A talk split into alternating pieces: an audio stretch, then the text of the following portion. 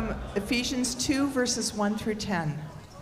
And you were dead in trespasses and sins in which you once walked, following the course of this world, following the prince of the power of the air, the spirit that is now at work in the sons of disobedience, among whom we all lived in the passions of our flesh, carrying out the desires of the body and the mind, and we were by nature children of wrath, like the rest of mankind.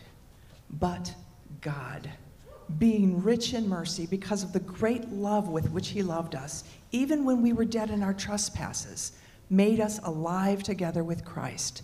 By grace you have been saved. And He raised us up with Him and seated us with Him in the heavenly places in Christ Jesus, so that in the coming ages He might show the immeasurable riches of His grace in kindness towards us in Christ Jesus. For by grace you have been saved through faith.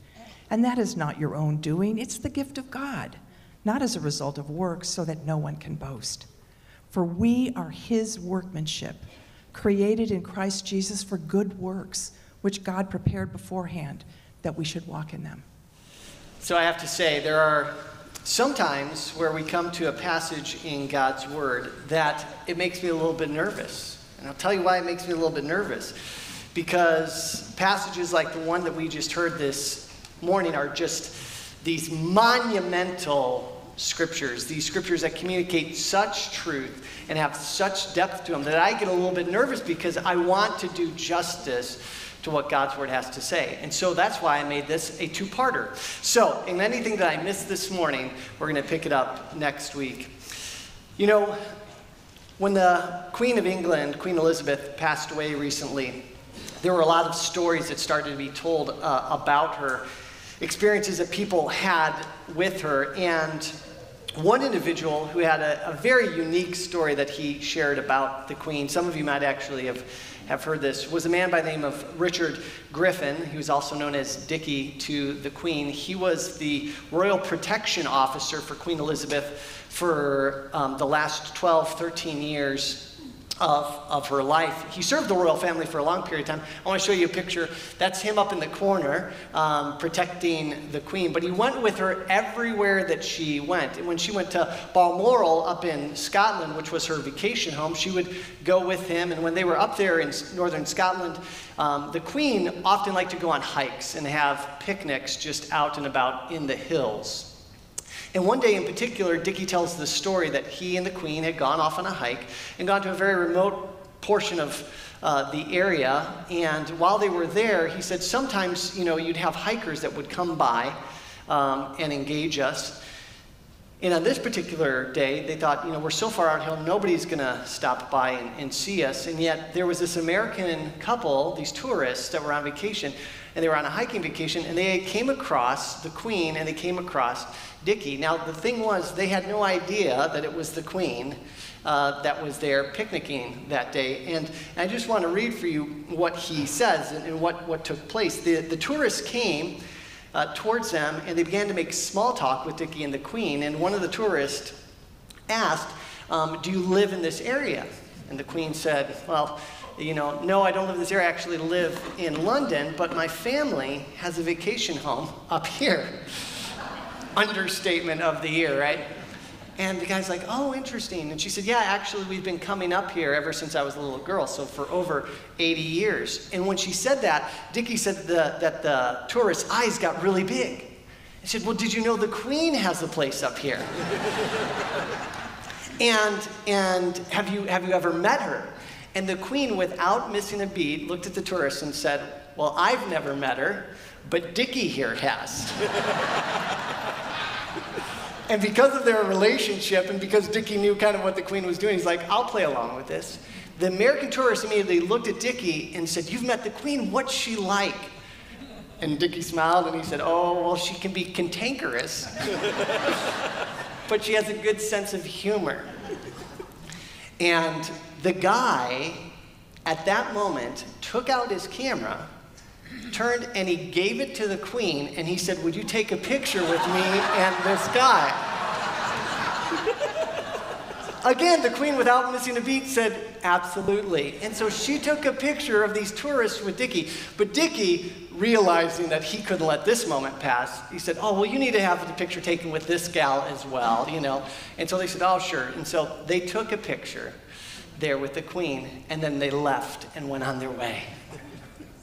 They had no idea that they had just spent time with the Queen of England. And when they got out of earshot, Dickie said, the Queen turned to him and said, I'd love to be a fly on the wall when they show those pictures to their friends back in America. He says, I hope someone tells them who I am. I just, I, I find the story just very amusing. It's a great story. But I think about that American couple. I think about those tourists. And I think about the moment at some point in their future when they get those pictures developed and they look at those pictures of something that they had experienced in the past and when they look at those pictures, they don't necessarily think something of it, but hopefully somebody will come to them and say, Do you know who that is? That's the Queen of England. And then can you imagine that moment? They will realize, We've met the Queen. Something that happened in their past, something that they experienced, but they didn't have a full understanding of it. But can you imagine that if somebody does tell them what it will be like for them to rehearse that conversation and the story that they'll have to to tell. I thought about that story because today, hearing God's word, God's word is going to do something for us.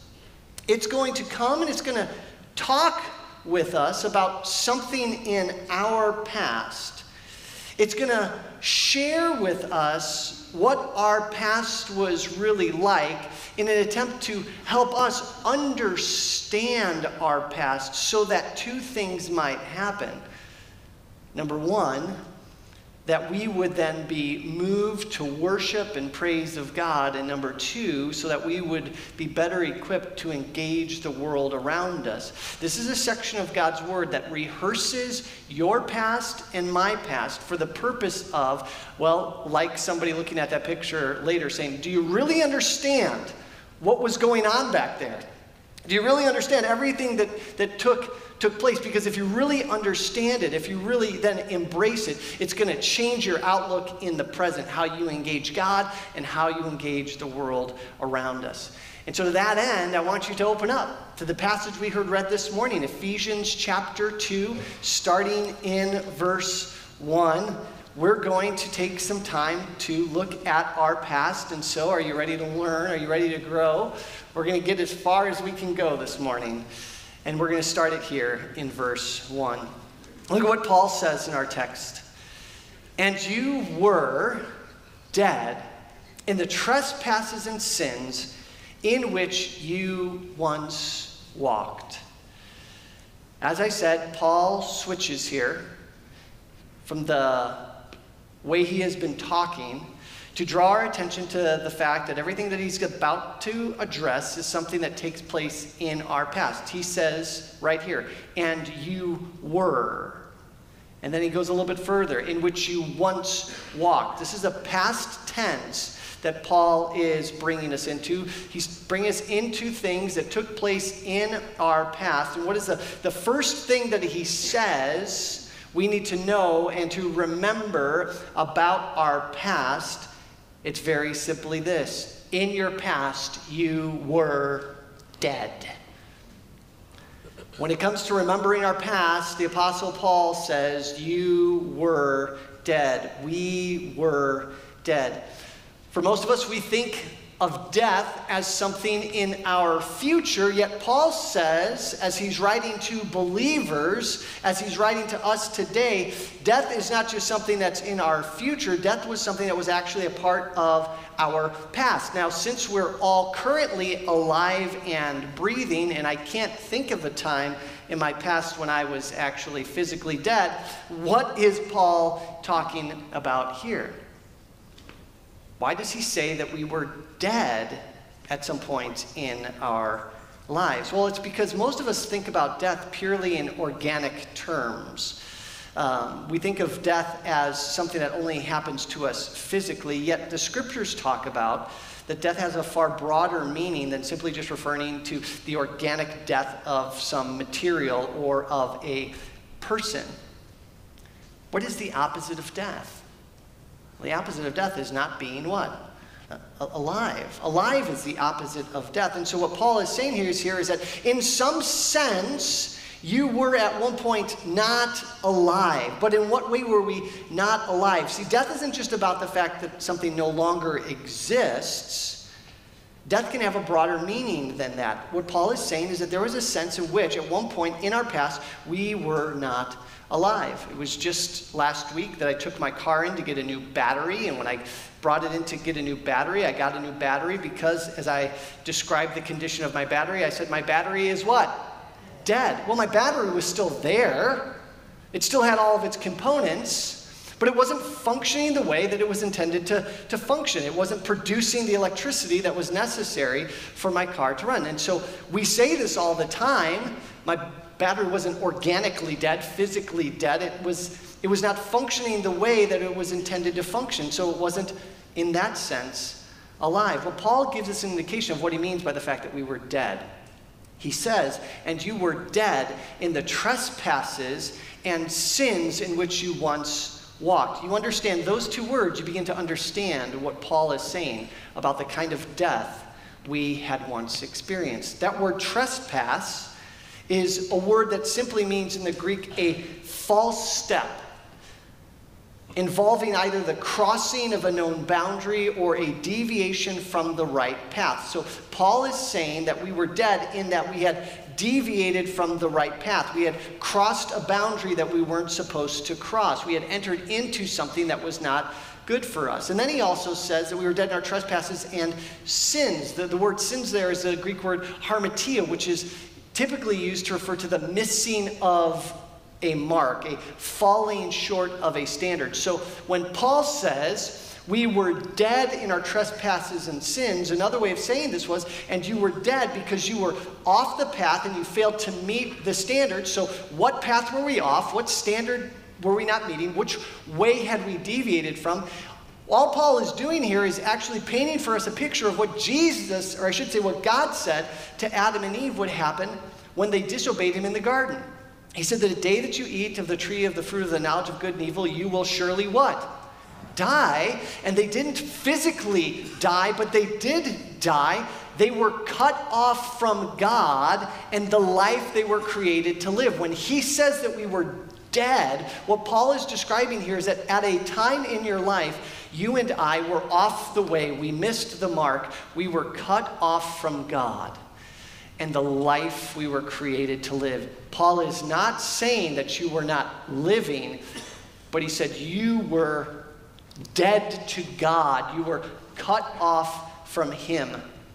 The source of the life you were intended to have, you no longer had. Paul is saying, This was your past, this was my past. Going back to my poor car battery, a battery that no longer holds its charge is considered dead because it's no longer able to function as it was made to. And so Paul says there was a time in your life when you were not able to function the way you were created to live, and that was because you were cut off from God. And there's one thing here about Paul's choice of the word death that's so important for us. Because the natural world and the Bible tells us something about death. Whether we're talking about physical death or, as we see here, this spiritual death, this being cut off from the life we were made to live, I want us to understand that both the natural world shows us and the Bible clarifies this death in any form is a condition that cannot be reversed without outside intervention.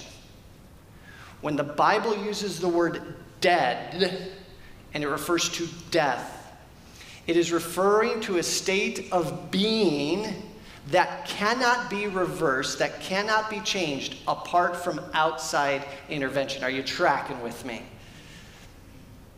in The Princess Bride, the movie, for those of you that know that, there's a scene where the, where the hero dies and, and, they, and they try to, to save him and they bring him to this healer. And, and the healer says he's only mostly dead. Do you know this part of it, right? There's no mostly dead. There is life and there is death, and someone can't go from death to life without outside intervention. A neighbor of mine and I were having a conversation one time. I don't even know how we got on the topic. I think we were maybe talking about motorcycles. And he said, I had a motorcycle one time, but then I got rid of it after I died. And I said, Let me stop you right there. You're talking to me. And he had a smile on his face. He said, Yeah, I got rid of my motorcycle after I died. I'm like, Do tell. And so he went on to explain that he was driving on the freeway and the car in front of him stopped quickly. And so he slammed on his brake and a semi truck hit his motorcycle, sent him through the car in front of him. And when the medics got there on the scene, he was such a bloody mess that they didn't even feel like they could do anything for him. One of the EMTs went over to him and saw that he didn't have a pulse, and so they left him there. His heart had stopped he was dead. Another EMT group came on the scene and, and not realizing that the others had already just been like, hey, we're taking care of the other people. We just left this guy because he doesn't have a heartbeat. They immediately came over to him. He had been in that position for at minimum three minutes at that point. And someone came over to him, they put the paddles on him, and they restarted his heart. My neighbor for those three minutes was what? Dead. And he said, Listen, if they had just left me there, if someone else hadn't come and said, Let's, let's give this a try, and shocked his heart back to beating, he would have been physically dead. Death in any form requires outside intervention. And that's what Paul is saying our condition was cut off from God, unable to live the life we were created to live. But as Paul says here, you want to know what it means to ultimately still be alive even though you're dead to God. What he does here next is, is, he says there were three ways that although we were spiritually dead, it does not mean that we are inactive. Just because someone is cut off from God and unable to live the life they were intended to live, it doesn't mean that we don't live. In fact, he says you went on living, but you went on living in three ways. The first way that he says is in the second part of the verse. Look at it again. And you were dead in the trespasses and sins in which you once walked following the course of this world. There you go. He's not saying that our spiritual death made us inactive. Instead, it made us those who followed the course of this world. What's he talking about here? Very simply, what he's talking about is this every single human being was created to ultimately follow God and to think God's thoughts after him. You and I, we like to fancy ourselves as independent thinkers. We, we like to have the idea that, that we create knowledge, but listen, because God is the creator of everyone and everything, all knowledge comes from who? From Him. Well, if you're cut off from the giver of all knowledge, if you're cut off from the one who tells you what is of value and what's not of value, what is right and what is wrong. If you're cut off from Him, by our very nature, we want to make sense of things. And, and so, what happens is, in the absence of God informing our thoughts, what Paul says here is then the world informs our way of thinking. What Paul is saying here is that we followed the world's way of thinking. When we were cut off from God, we accepted what the world structure, what the, what the predominant thought of our culture was in guiding how we thought about the things in our lives. If you don't have God to tell you, which way to go. If you don't have God and, and His knowledge to ultimately inform what you value and what has meaning and what has purpose, something else steps into the void. And in this sense, Paul says, without God, the only way that you can make sense of the world is by believing what the world says about things. And you and I know this is exactly what happens every single day. Because if you were to go out into the people who have no relationship with God and no knowledge of God, and you were to ask them what matters, what's of value in this world, you're going to find that people, by their thoughts and by their actions, are drawn to power, are drawn to wealth, are drawn to possessions. These are the things that matter. These are the things that are ultimately important. These are the things that we need. Your value and your worth, rather than being ascribed to you by God and us finding our value and our worth in Him, the world says, no, you only have value and worth if you look a certain way, if you have a certain amount of resources, if you have a certain job. Church, every time you see that played out, that is the world's influence here. That's the, that's the thoughts of this age coming to bear upon us. In the absence of having God to look to, to give order and meaning to things, we accept what the world has to say about it. And the, result, the results of it are, are really, truly disastrous. Paul says, there was a time in your past where all you were left with was to follow the thinking of the world.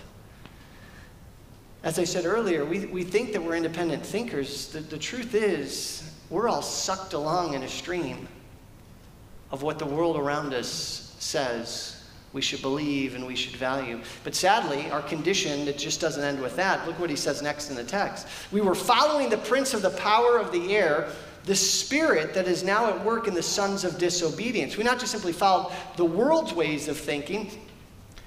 Paul comes here and says, You followed Satan's lead.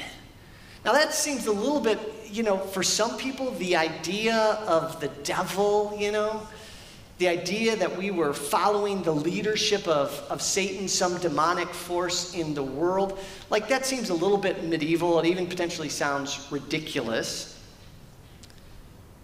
you know, people like to, to kind of poo poo the idea, that's a theological term, by the way, the, the idea of there being a, a real evil spiritual force in the world.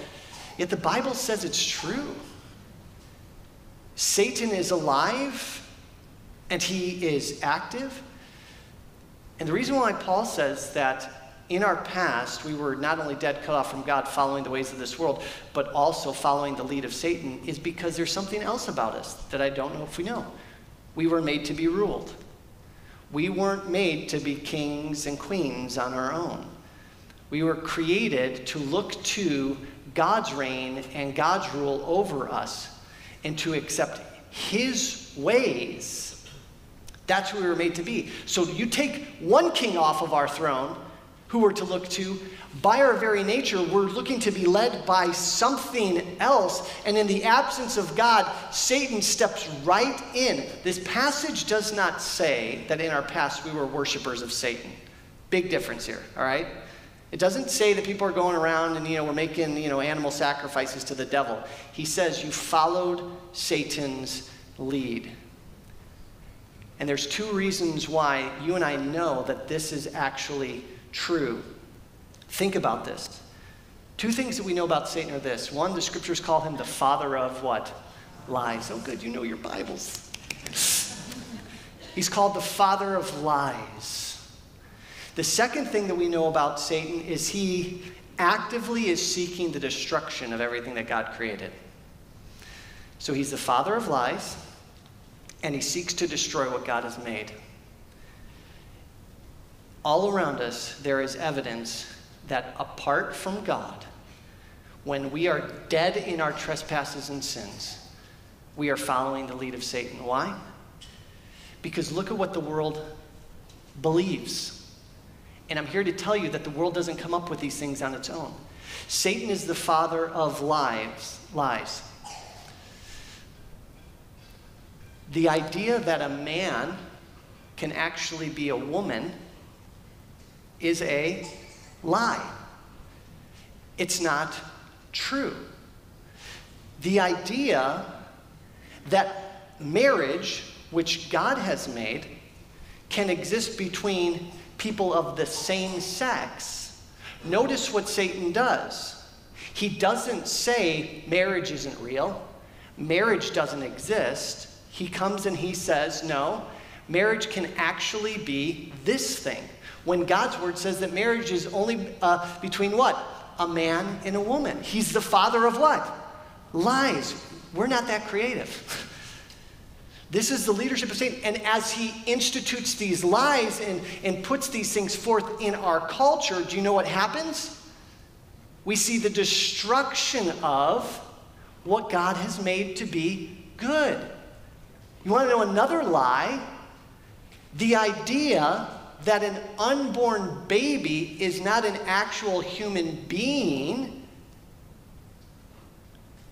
We didn't come up with that on our own. That is the father of lies bringing about ideas. And when people accept those things and go along with that, they're following the leadership of Satan.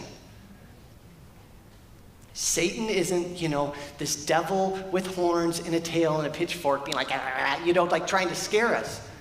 He's trying to take apart the beauty of God's creation. And when these ideas are presented in our world, the idea that parents do not have the responsibility to raise up their children, when God's word says that is what is true. When, when, when we get ideas that, no, we got to separate the family and you're incapable of doing it, this is the leadership of Satan on full display. So I believe it. When Paul says, man, when in your past you were dead, you followed the ways of this world, you, you followed the leadership of, of Satan, I don't believe that he's lying. And, and, and, then he says one more thing. Look at what he says here. There's, there's one more thing that we followed. Again, showing us that our death, our separation from God and being cut off from the life that we were created to live, doesn't mean that we were inactive. Look at what he says in verse 3. We all once lived in the passions of our flesh, carrying out the desires of the body and the mind. It's not just the value system of the world that guides us or the leadership of Satan we follow.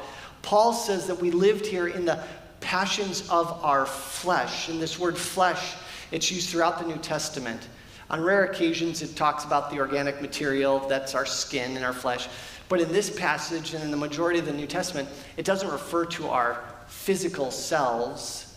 Instead, flesh refers to our natural desires corrupted by sin. Our natural desires corrupted by sin. You see, God created all human beings with natural physical desires. Do you know that? There's this idea that's existed for a very long time. The ancients talked about it how the spiritual realm is good, the spirit is good, the physical part of you, that's what? Bad. We got to throw off the physical, we got to embrace the spiritual. And that's not true. God created all of us to be both physical and spiritual, and in our physicality to ultimately have natural desires. Can you think about the natural desires that God has given us? That aren't bad? I mean, what, what might some of them be? I'm just curious. Can anybody think of a natural desire that you have that's not bad? You can say, what's that? Food, hunger, right? Love, companionship, thirst, a desire for sleep. There are these natural desires that we, that we have that in and of themselves are not wrong. They've been created, they've been given to us by God. But when you are cut off from the giver of those natural desires.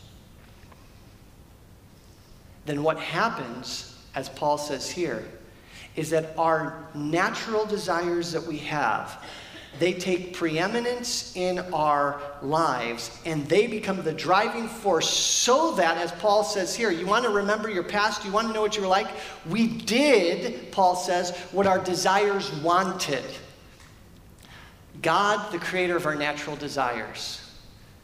We're to look at those things that He's given us and those desires that we have, and we're able to look at those and say, ultimately, those things come to us from God, and our ultimate satisfaction, it's not found in, in fulfilling our physical desires, but instead in looking to the one who gives us those desires. But man, when God's out of the picture, then you're guided by, you're driven by, whether you know it or not, your physical desires. In fact, I came across this quote, which really stood out to me. Uh, Margaret Sanger, uh, who was a person that had a lot of problems, not a good woman, ultimately. Here's what she ultimately said about our natural desires. She said, Destroy the cruel morality of self denial and sin. Remove the constraints and prohibitions which now hinder and, re- and uh, hinder the release of inner energies. And most of the larger evils of society will perish. She says that the problem with society is the suppression of our natural desires. If you just simply go after whatever you desire, that's where peace and rest and hope are, are found. God says the exact opposite of that. We were not made to be driven by our desires. We were not made to be led by the devil. We were not made to be led by the thoughts of this world. And the result of all of this, look at what Paul says at the end of verse 3. He's like, if you think it can't get any worse, if your past can't get any worse, look at what he says. And we were by nature children of wrath like the rest of mankind. It's not just that you were dead. Now he comes and he says, We were condemned. As those who were off the path, path who had missed the mark, who were following the ways of the world, who were being led by the devil, who were ultimately living according to the flesh, that put us in a state where we were under the wrath of God. A lot of people have a hard time with God being a God of wrath, meaning that he levels his righteous judgment against the wicked. That God would punish people for their wrongdoing. But God's wrath is not like your wrath and my wrath. His anger is holy, his anger is right, and his anger is pure. There's not one person, according to these verses, who, because of their past, does not deserve the judgment of God. And do you see what he says? We were by nature what? Objects of wrath. By nature. Do you know what he's saying there? From the beginning, from our birth, from our very core. This is who we were. This is the judgment that we rightly deceive, receive. And we were like the rest of mankind. There's not one man, woman, or child who, whose past is not being described here. This is our condition at some point in our past. Church, you can't sugarcoat it. The situation in our past was absolutely wretched. And if this was all that Paul had to say on the matter, we would say, Why are you bringing up my past? There's nothing good about this. And there isn't. But he brings it up because of what he says next, because there's something else in our past. Two things that he wants to ultimately also remind us of. Two things that he wants to draw to our attention so that we won't miss it. Yes, you were dead. Yes, you were condemned. Verse 4 But God, being rich in mercy because of the great love which which he loved us, even when we were dead in our trespasses and sins, what happens? He made us alive together with Christ. By grace you have been what? Saved. Praise, Praise the Lord for that. Those two words right there Yes, you were dead. Yes, you were condemned. Yes, you were hopeless. The, the flesh, the world, and the devil, they had a hold on you. But how does verse 4 start? But God. Write that down. It's right there in the middle of your notes. But God. You look back upon your past and you see it for what it is. You recognize that you were dead, but in the midst of all of that, there was something else in our past. But God. Paul lets us know in verse 4 if you are a Christian, your past is not only about death and condemnation, your past is also about salvation. Salvation. It's about the intervention of God bringing dead people and making them alive. This is something that happened in our past. We said earlier as I talked about my neighbor, that it was only through the outside intervention of something else that dead things can be made alive. And Paul says that's exactly what happened here. God acted, he says in verse 4, on our behalf and made us alive. Yes, you were dead, but there was a moment, there was a time when God acted on your behalf and my behalf and proclaims this glorious truth. He made us alive. God brought the dead to life. And I love that one of the ways, I don't even have time to get into the fullness of it. John, in, in, in his epistle, in 1 John 3 8, I, I love this. Listen to this. He says, Whoever makes a practice of sinning is of the devil. So next time your kid sins, you can look at them and you can say, You are of the devil, right there. Don't, that's probably not, not good. But that's what he says. I mean, that's what he says. He says, For the devil has been sinning from the beginning. This is 1 John 3 8. The reason the Son of God appeared was to destroy the works of the devil. Amen? See, this is how Jesus Christ is able to make us alive.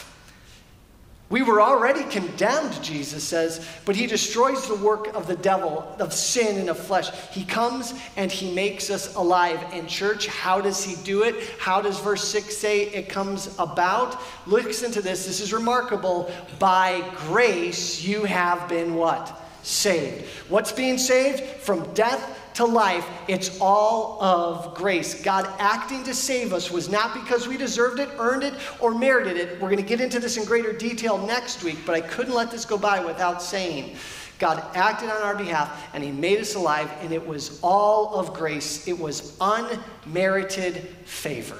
Amen. And so, yes, every single one of us, our past reveals something about us. If we're to like that tourist couple look back at that picture in the initial thing that we see we see that in our past there's the ravaging consequences of sin. Anyone apart from christ that was their condition. But our past also holds another story. It shows the immeasurable power of god bringing the dead to life. And so what we can say is that today our identity, our status is as those who are alive. That's what he's saying. I want you to show you your past because in your past you're dead, but God makes you what? Alive. And so, has anything changed between now and then? No, today we're still what? Alive. We are alive, which means, remember what it meant to be dead? Cut off from God and from his ways. Now, we're not cut off. We are brought near to God. We are able to walk in his ways. This is what's being said here, and it's all of grace. The first thing that Paul wants us to see is that God acted on our behalf and he made us alive. But then he says something else. Look back at the text. Again, verse 4, 5, and 6. But God, even when we were dead in our trespasses, made us alive together with Christ. By grace you have been saved. And, he's not done. And there's more to the story and raised us up with him and seated us with him in the heavenly places in Christ Jesus. Your past isn't simply about being brought from death to life. Your past is also about the fact that God gave us a new life. My neighbor, who was hit by the car, pronounced dead, and ultimately shocked back to life. The rest of that story is that he was never the same. Significant physical injuries had happened to him, scarring on his body and on his face. Even his mind and his memory at time were impacted by it. Jesus said, Man, you were dead, and I brought you back to life. But do you see what verse 6 says? It's not just that I brought you back to life, brought you to God. I gave you a new life. I raised you. I seated you. You have become royalty. You have become joined to God. Look at this glory that you and I now inhabit. We've been raised with Him in the past and seated with Him in the heavenly places. Church, I don't know how else to say it but this we traded the electric chair for a throne. I mean, that is what has happened to us. We're walking to our condemnation and our judgment. We see the electric chair out there, and then you, can you imagine somebody on death row coming in and saying, Well, now you're freed. Oh, well, wonderful, but I'm broke. I'm penniless. No, no, no, no, no, no. Actually, I've made you the king of England now. You're not just dying, but you've been made the king. This is what has happened to us. This is what's so glorious. Look at your past, behold it. Look at your death, look at your condemnation, but don't stop there because but God intervened. And when you see this, two things. First, God gets all the praise for your salvation. Give God all the credit, all the praise for your salvation. Paul says, if you're not moved to praise, if you're not moved to worship, then you don't actually know what happened in the past. Keep no credit for yourself, no praise for yourself. God is the one who brought you from death to life, so praise to his name. The Queen of England said, I hope that sometime someone will tell them who they actually met. Why? Because she knew that they would be moved to excitement and joy. Oh my goodness, we met the Queen of England. How awesome was that? You move from the electric chair to a throne because God did something that you could not do. And so praise goes to Him every day. And Paul wants us to live in this, and he wants us to embrace this. He gets the praise church for our salvation. For by grace you have been saved through faith, and this not of your own doing. It's the gift of what? God, not by works, so that no one can what? Boast. He says that, as we'll see in greater detail next week, because our condition from death to salvation is not of anything good or right within ourselves, but all of grace. So he gets all the praise. Why are we here this morning? Why do we take the time to gather together? Why do we say that we exist to glorify God? Ephesians 4 says, but God being rich in mercy because of the great love with which he loved us, even when we were dead, has made us alive. Are you alive today? Are you alive? Do you, do you really, like you, Paul says, look to your past to help understand your present condition? You are alive.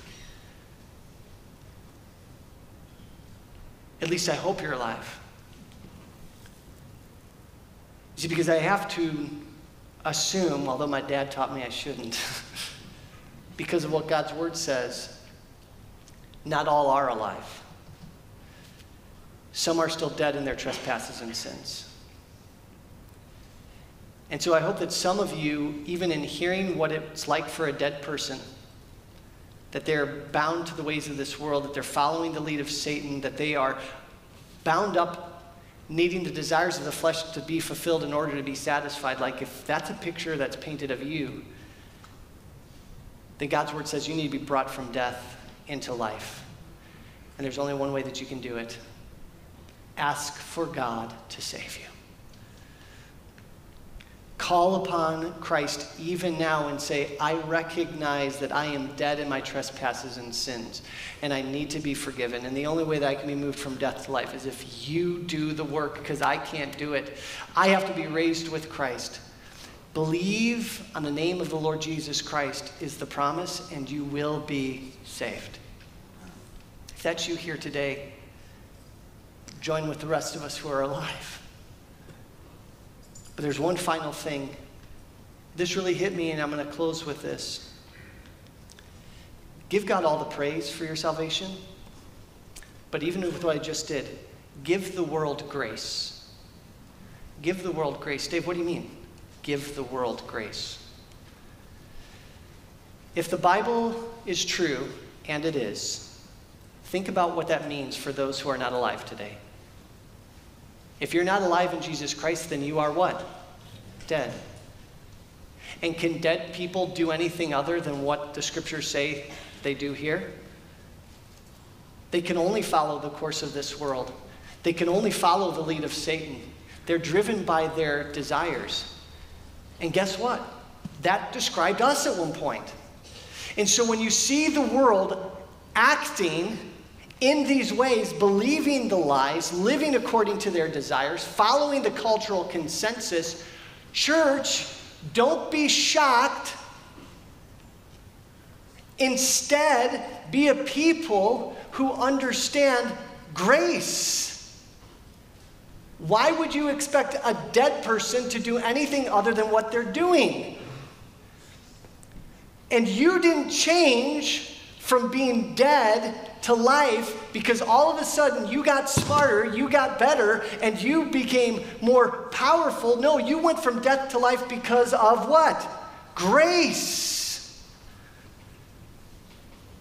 I'm not saying that we condone and accept the ways of the world, but we, of all people, should have compassion and mercy on the dead. And we should be like the second round of EMTs who came to my neighbor. So many times we're like the first round of EMTs who look at those people, nah, they're beyond it. They're dead. Leave them be. Praise God for my neighbor that somebody else came and said, Whoa, wait a second. Let's give this a try. Church, that's us. Give grace to the world. How? By bringing the message and the hope of the gospel. Only and ultimately, God is the one who can draw them from death to life. But man, we should only be known as the people, as recipients of grace, who show grace. May God help us. Let's pray.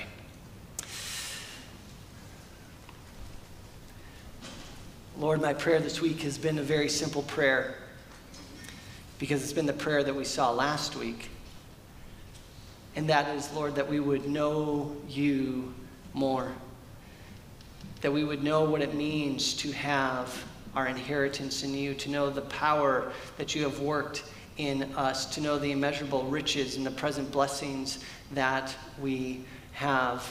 Father, you invite us to pray that because even as we see in this text, we need to be reminded of these things. We need to draw our hearts into these things. We need to see how these things impact us on a day to day basis. And I thank you, Father, that your promise is as we call upon you, as we look to your Spirit, Lord, that you help us to see, believe, and understand these things.